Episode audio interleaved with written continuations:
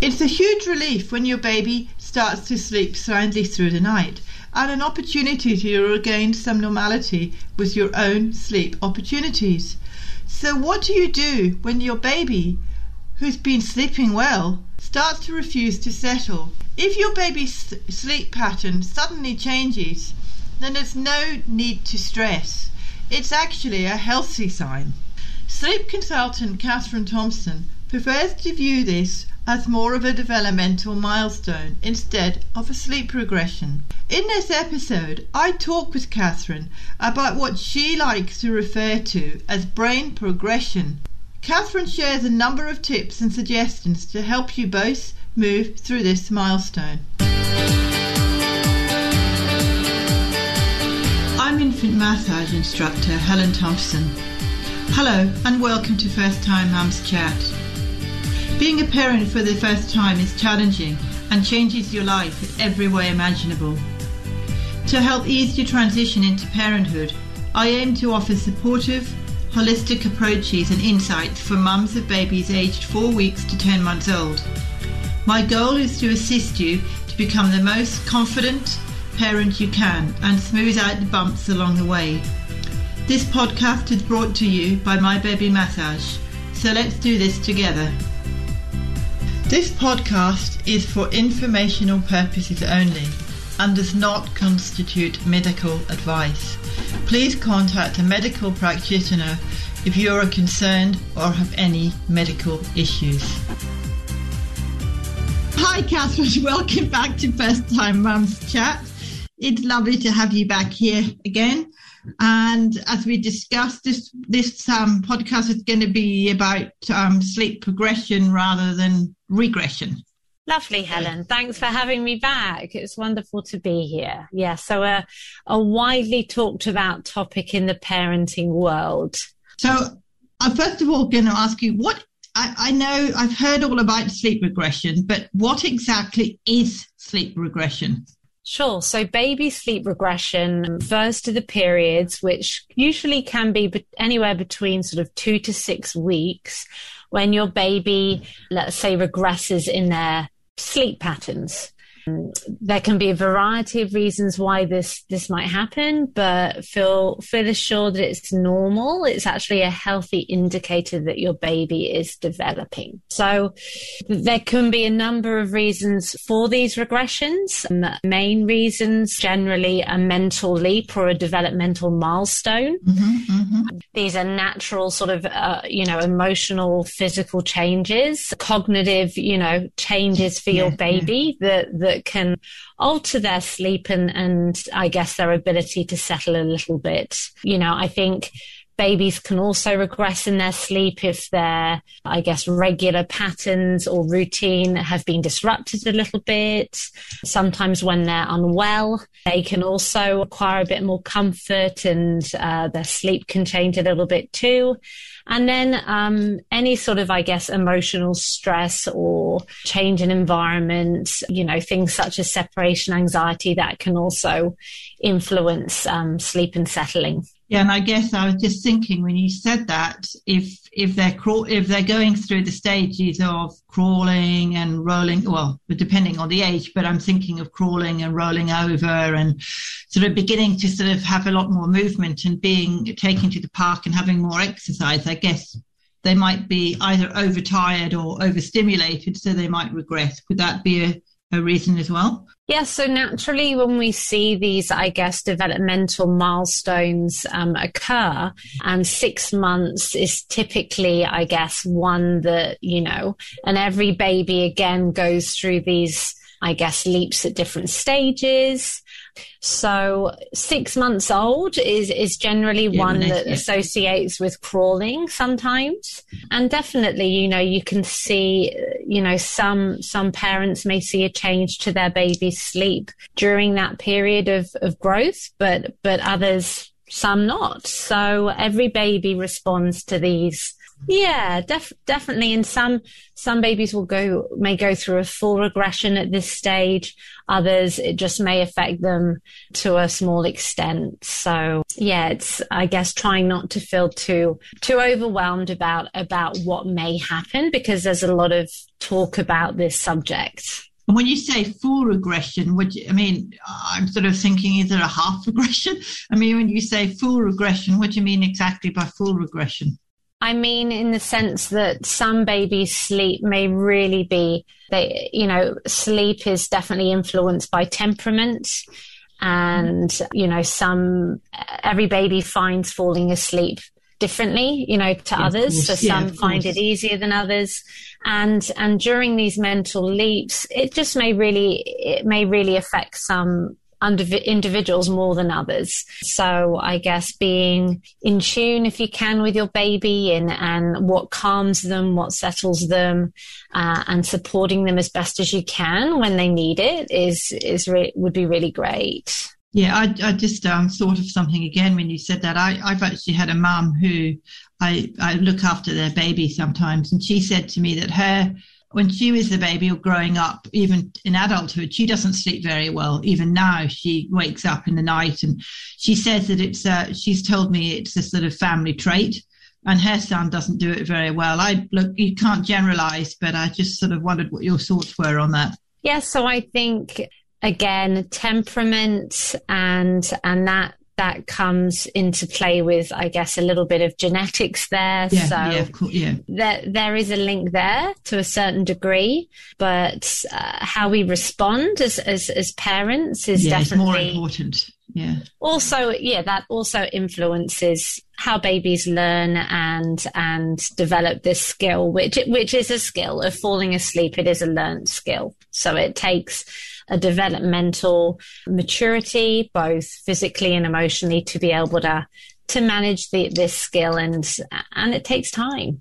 I mean, some adults don't sleep very well, so how can we expect a little baby to sleep well all the time? So, um, do you have yeah. any tips for parent um, first-time moms on how to survive their baby sleep regression or progression, yes. whatever? Yeah, yeah. So definitely, I think think one of the big things would be reaching out firstly to, you know, a partner or friends and family for, yeah, support and, and maybe some time to catch up on some sleep if, if, if you're uh, a bit sleep deprived. You know, lack of sleep is, you know, definitely can take its toll on people. And as a mum myself, I, you know, I've, I've been through, you know, I've had times when, when my children have been unwell and sleep definitely has been affected for a stage, knowing that it's, knowing that it's a moment, you know, uh, a stage and, and that there is light at the end of the tunnel yeah. and, and trying to stick to their, I guess, their, their patterns and, um, I try and avoid the word routine, but you know, I like a flexible routine. Yeah. You yeah. know, setting up those predictable events leading up to sleep and naps. If you can't get your baby to sleep in the day for, for those day sleeps, then I'm a big believer in rather than battling that, that sleep and your baby becoming overtired and you becoming very stressed in the process, then offering that sleep in, in a pram or go, you know, or popping them in the carrier for a walk, just to encourage that rest and encourage, you know, so, so that we're avoiding overtiredness because overtiredness just, you know, yeah, it gets, yes, I've experienced so that. Yeah, following following their lead, responding to their cues, looking looking out for those tired signs, and you know, winding down before sleep yes, is also another key one. And not and I guess with from um from me and a childcare and baby massage stuff, I feel that, uh, that having not too much TV and loud noise and just having sort of, as you say, quiet time and stories and maybe some relaxing music and set that as a routine at a certain times of the day so they know that when they hear Enya or when they hear Vivaldi or whatever it is you choose, that that's time to, that's my, you know, they get the cue that they've got to yeah, wind definitely. down. That's so. right. So, yeah, creating that that moment of quietness for for your baby to um, or toddler to i guess get in that sleepy state and prepare you know so the the, the brain is preparing for sleep. Um, so you know they say for for children under two two years of age, no screen time is the advice. Definitely avoiding screens, um, you know, prior to bedtime, at least an hour before, if your child's older than two. But you know, 15 to 30 minutes of, of winding down, looking at some books with your baby or your toddler. When they're a toddler, you know, giving them the ability to make choices. You know, toddlers yes, love to be independent. Yes, and, don't they? yeah, they do. And they also like to challenge us, which is part of their job, right? A good job they have at that. They're very, that's a very yes. good job. They're very good at that. Yeah, a, a, really a really wonderful lady called Janet Lansbury, who I follow a lot, and who's been a great resource for me as a parent and a professional. But you know, she says if a toddler's not testing you, then they're not doing their you know they're not doing their job. So you know, I think just but but really winding down just just can make such a difference with settling. Yes. It really can do from experience. Yeah, and I know it's sometimes quite hard for um, parents to do that because you, they come home from work and they just want to get the tea ready, get everything done. So they just plonk their, their kid in front of the TV, which I'm not saying there's anything wrong with, but I personally don't agree with it. But they do that. And of course, then they wonder why their kids aren't going to go to sleep because they've had too much screen time. So. Yeah, screen time can make a massive difference to to settling and sleep, but doing things like a nice bath, like you said, massage. massage is a lovely one. Lots of um, verbal reassurance. So, mm-hmm. talking through what you're doing with your baby, talking through emotions as well, especially in those toddler years. So, labeling, you know, I know you're feeling sad, but, you know, mummy's here for you. Or I know you're feeling tired so yeah encouraging encouraging that day sleep because day sleep really makes a difference to night sleep Another parent, as a parent yourself, have you got, and a sleep consultant, but I guess as a mum and as a parent, you've got any anything that you can really sort of say to a mum that's re- reassuring that can help them if they're having a really tough time, both as a parent and as a sort of professional sleep consultant as well? Yes. Well, as I said, I've I've gone I, I've had moments in my life where I've definitely been tired and, and been struggling with settling for various reasons, you know, illness being being one of them. And I think, you know, having my partner around was a big help. So reaching out for support if you can, catching up on some sleep where where possible, trying to remember that, you know, it it is a short phase and time and that with a bit of a transition and I don't want to say a bit of hard work, but I guess a bit of concentration and, and effort being put on trying to get things back to how they were again, things will fall back in place. And there's, you know, lots of people out there for support. So, you know, trusting in those healthcare professionals. So your local child and family health nurses, reaching out to your GP if you if you're feeling overwhelmed with it all. So looking after you is really important. Yeah, of course. Because yeah, it can get it can get very overwhelming when your baby isn't sleeping and you're not getting enough sleep and you're finding it hard to settle them. And do you think patting and rocking and dummies are a good option, or is there any other sort of things that you might think is better than? I, I don't like dummies, but that's just my own personal preference. But you know, rocking and patting, because as a childcare worker, I've often pat kids to sleep. Some of them love it, some of them like the touch, and others just push me away and just sort of and say no. So, is there any sort of uh, tips on that? Yeah, so with um with settling and I guess settling strategies, I generally would never sort of start introducing those until around that 10 to 12 week mark of age, uh, purely because your little baby isn't generally emotionally and physically ready for that. Mm, okay. uh, so lots of cuddles and comfort up until then and support to find sleep it is is is you know i guess it's probably most likely going to be needed because your little baby is just, you know, being in, in inside, you know, utero. In your yep. Yeah. And, and now it's in the big wide world. So lots of support to find sleep until then. But definitely I'm a big believer in white noise. I'm using white noise for settling, giving a bit of a shush. So shushing your baby. So shh, like that. Patting definitely, I think, and can help. So, as well as white part of white noise. Yeah. So um, patting to the rhythm of, of, of a heartbeat is um, can be useful. And again, just really watching and looking at how your baby responds to these is is gonna I guess best support you and your baby because some babies, like you said, Helen, don't don't really like to be touched or yeah. or you know have that contact respecting their space i guess as well to find sleep is another one so looking at this listening for those cries if your baby's you know grizzling or having a bit of a fuss then then respecting that and seeing seeing if those cries you know taper off. Uh, so we're allowing them and we, we i guess we're observing them and seeing what they're capable of. So when we look at settle, you know, when I look at settling uh, with infants and toddlers, I I definitely look at a response based approach. So responding and, and promoting trust and security to your baby. Going, going. Some parents say that they go back in and out of the room all the time. Like one, you know, one parent will go in and pat them and stay with them for a while, and then sort of gradually go out the door. Or they they have an approach where then a dad might do something differently.